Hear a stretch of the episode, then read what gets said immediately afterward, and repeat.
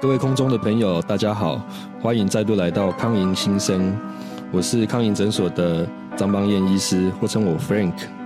那我们今天在现场很荣幸请到两位专家，一位是国内饮食疾患的治疗权威陈冠宇医师，那一位是我们的智商心理师赖美丽心理师。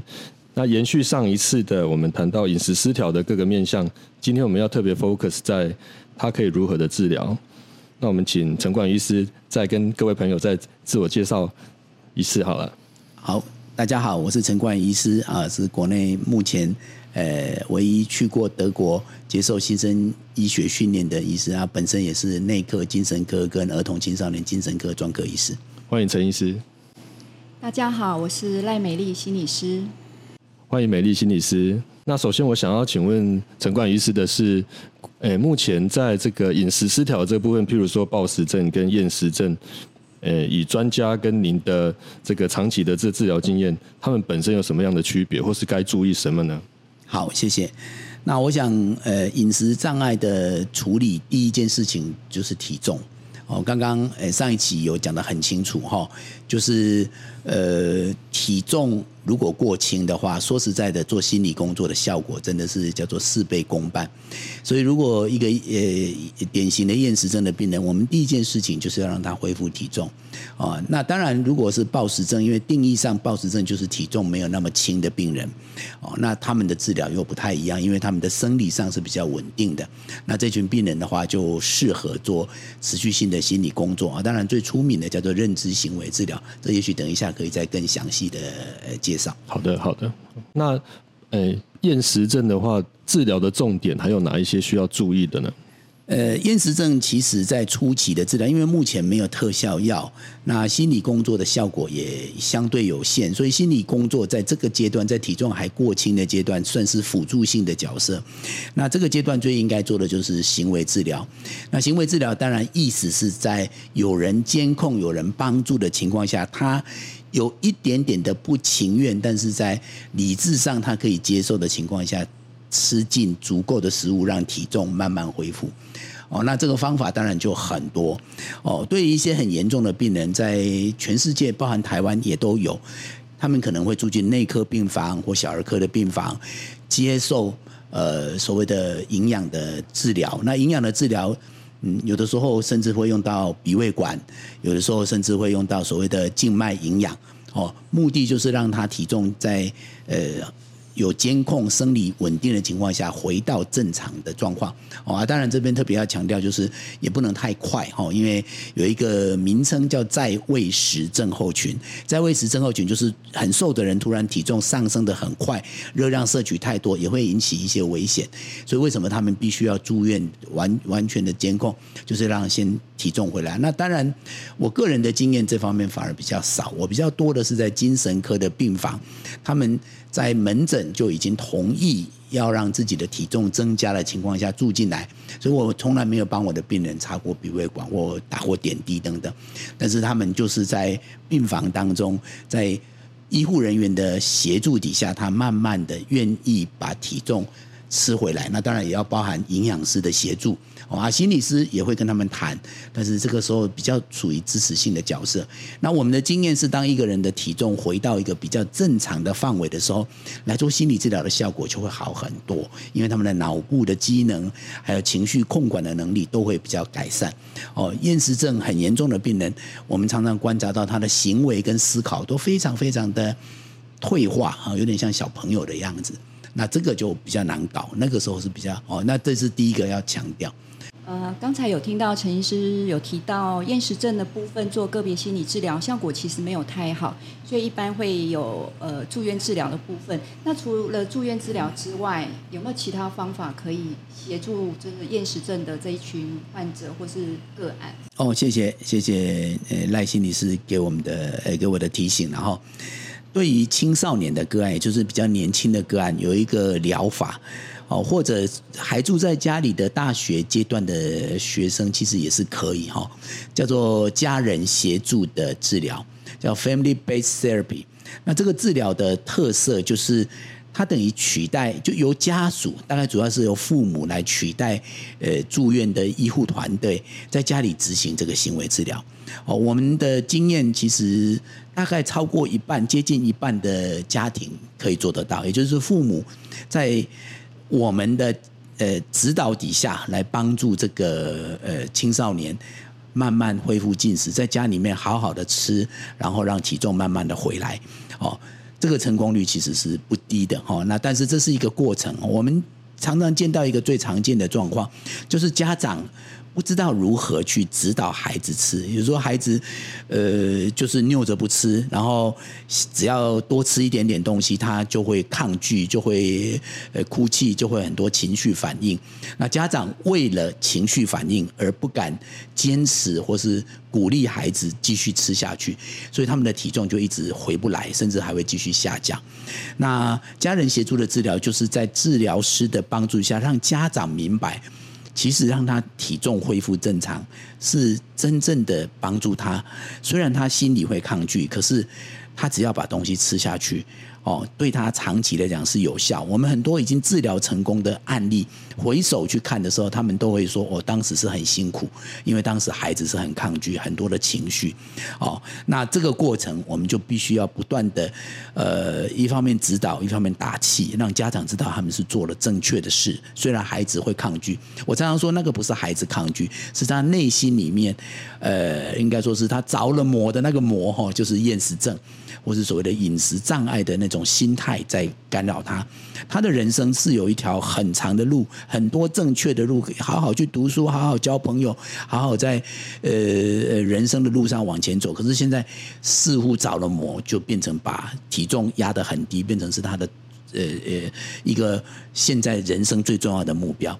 那这当然就是我们希望。他远离这个目标，走向更健康的目标，这个是要跟家属讲。很多家属听懂之后，他在家里严格的执行，孩子的体重回来，很多问题就越来越好解决。哦，这个大概是我们所谓的家人协助的治疗的一种基本的原则，大概是这样。因为因为厌食症的个案，那些青少年他们也很坚持。那嗯，陈医师会怎么建议，怎么去协助这些家人能够进入到这个？治疗的团队里面来协助。OK，那其实我常常喜欢打一个比方啦，呃，一两岁的小朋友已经会走路了，他们可能走在路上哦啊，走到路中间那很危险，车子很多，家长会做什么事？家长最安全的做法是把孩子抱起来，但是孩子可能会抗议。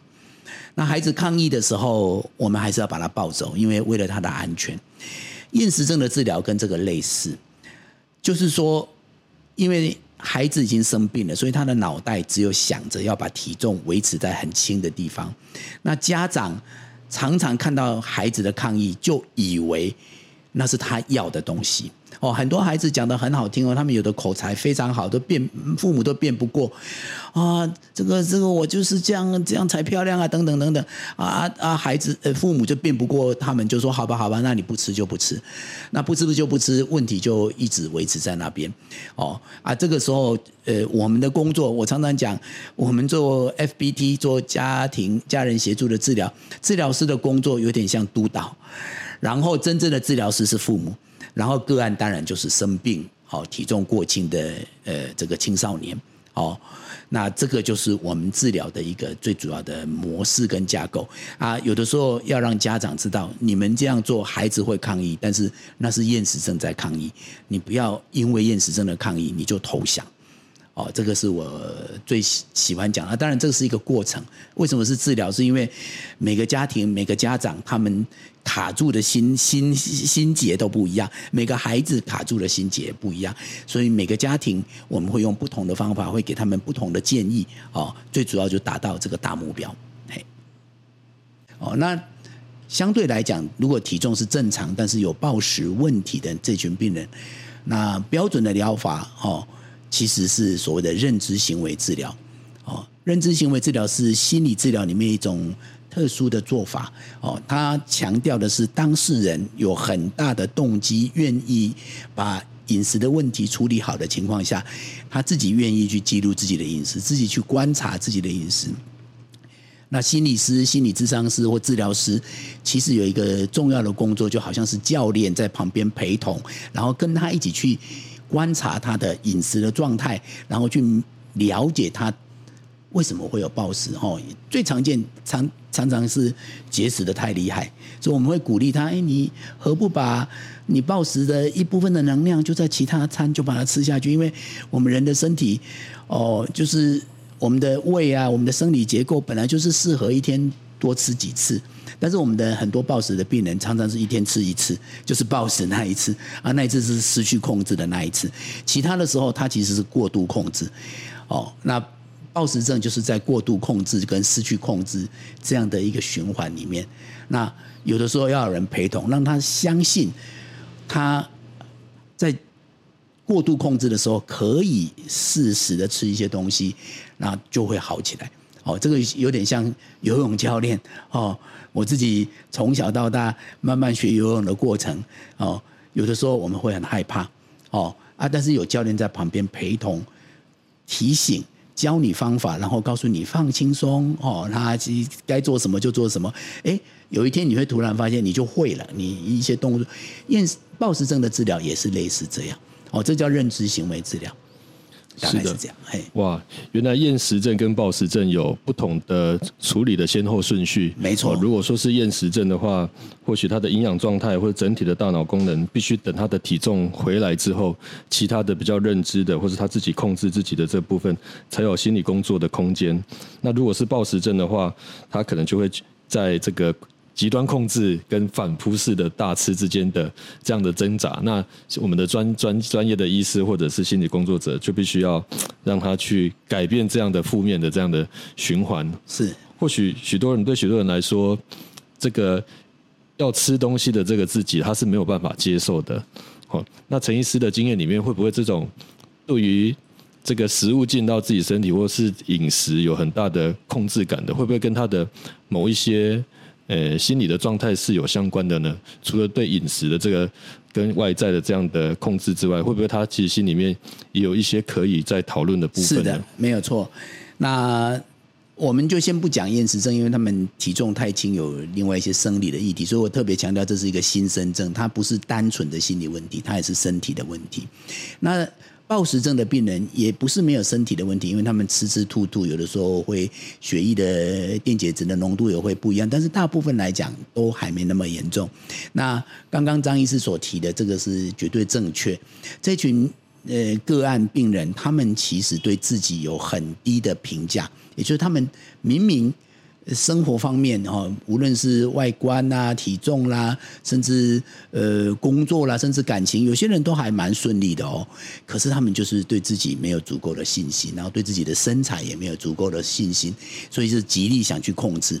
哦，所以这个部分倒是，所以暴食症刚刚我提的是认知行为治疗，但是说实在的，除了认知行为治疗，其他形式的心理治疗，如果能够针对当事人的这种内在的这种对自己己不满意或是过度要求自己的这些呃心理的结能够打开的话，有的时候也会达到一定的效果。所以，呃，这不是绝对的。哦，心理工作其实就有很多方向，在这种体重正常的呃个案里面，其实就有很多方向。陈医生，我想请问一下，有时候我们压力大的时候啊，就是会想多吃一点啊，那这样子的话，我需要看医生吗？哦，很好，谢谢，这也是很常见的问题。呃，说实在的，这种现象在女性特别常见。哦啊，这个在动物研究也确定，呃女。雌性的动物好像也有一种，就是在有压力的情况下会吃的比较多哦，用吃东西来发泄情绪的一种倾向哦。那所以暴食症除了呃过度节食是一个原因以外，情绪的抒发也是另外一个可能的因素哦。所以呃，简单讲，有暴食行为的病人，很多时候他们对于自己的情绪如何去处理，甚至对于自己的情绪是怎么回事？真的有的时候是有困难的，哦啊，所以治疗心理治疗有一部分的工作是在让他认识自己的情绪，然后学习相对健康的方法，比如说说出来啦，去唱唱歌啦，去跑跑步啊，去做一些运动啊，或者是任何的稍微相对健康的方式，而不是跑去吃东西。哦啊，当然这个每个人的情况不一样哦，有些人的确是比较轻微，比如说他很久久一次哦，而且是碰到比如说公司上班的时候有压力才会发生哦啊，这个时候就是只要学会哦，碰到这么大的压力，你要如何让自己放松哦，有些人这样就会好啊，当然真的很严重。哇，吃的量很大，甚至也会去催吐，那就不一样。那那这个当然就需要，而且是反复的发作，那这个当然就需要更积极的治疗。好，我在这边强调，药物治疗对这一群病人也有一定的疗效了。哦，啊，这这个也是呃一一个走法了。哦，这这也是可能是在台湾最常见的走法。哦，因为相对来讲所需要的时间比较不需要那么多。啊，当然我还是强调。嗯，心理工作有的时候比药物的意义更大哈，当然需要付出的代价、时间的代价、金钱的代价恐怕也更多。但是我个人是推荐，是因为我觉得这是比较彻底的、根本的解决办法。嗯，好，谢谢陈医师的分享。那可以请教陈医师一个问题吗？就是我们空中的朋友们或许听过心理咨商、心理治疗，但是对他实际的这个历程或许不是很了解。有人说心理治疗就是跟自己的心理状态同在，或许伴随一些探索，最后对于人生的决定会有新的一个洞见或者是想法。那以陈医师的经验来说，会怎么样去？跟我们的朋友们介绍这个心理治疗呢？它跟一般的与朋友之间的聊天最大的不同又是什么？那呃，我们接受心理治疗的这个被治疗者，他应该采取怎么样的心态？如何投入？以及心理治疗对他的可能的意义大概是怎么样呢？哦，很谢谢。呃，心理工作其实有一个很重要的事情，就是对自己的兴趣啦，对自己自我了解的兴趣。我为什么是这样？我为什么心情这么不好？我为什么有饮食的问题？哦，自己也很困惑。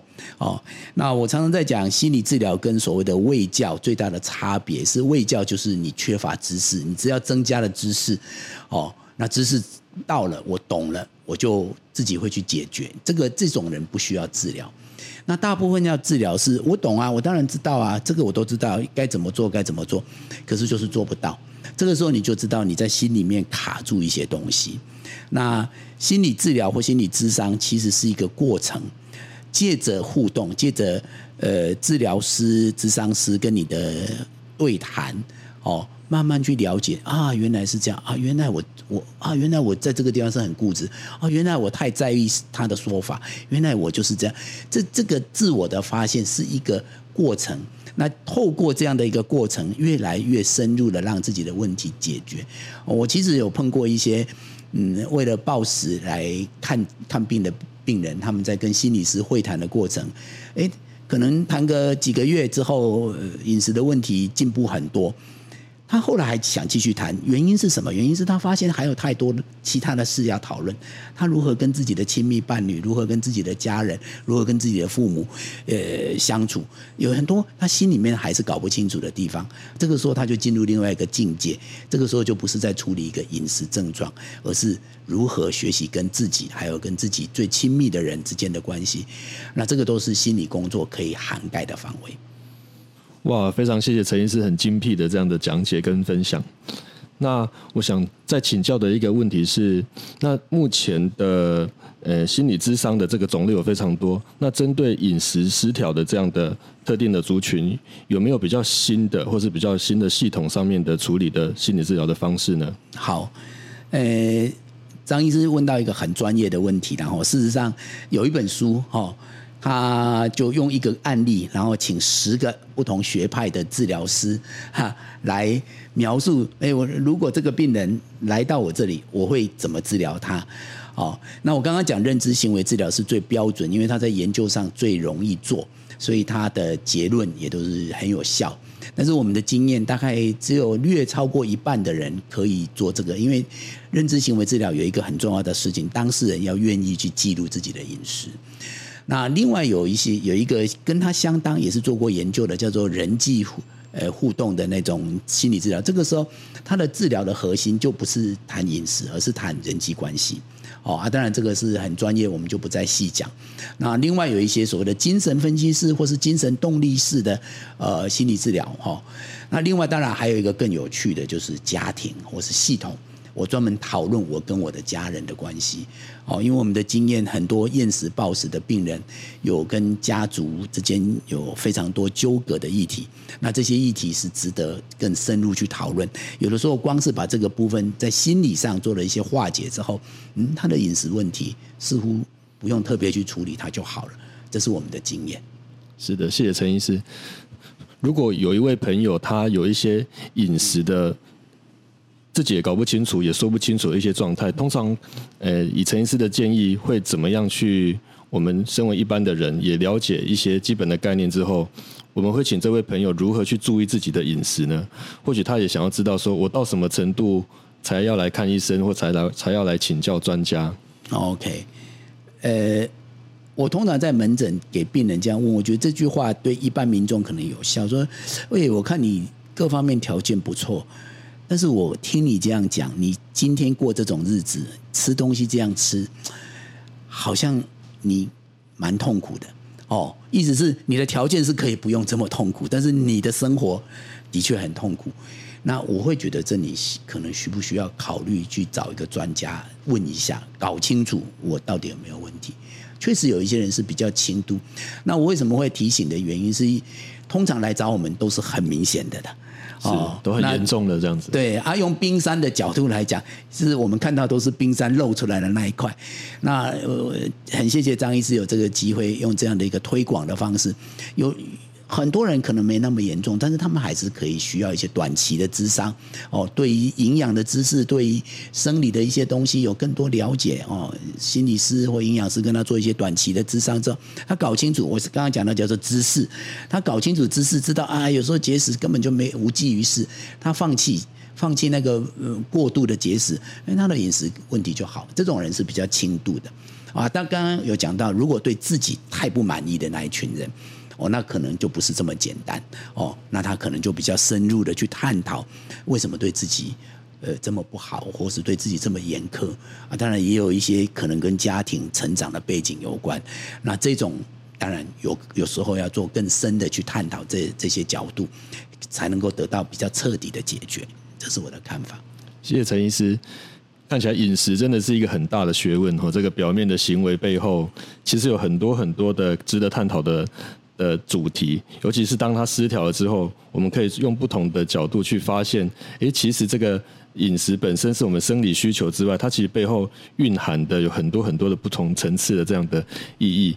那我们今天很感谢这个国内的这个饮食失调的治疗的专家陈冠宇医师来到我们现场，还有赖美丽心理师。那我们康莹新生，下次见。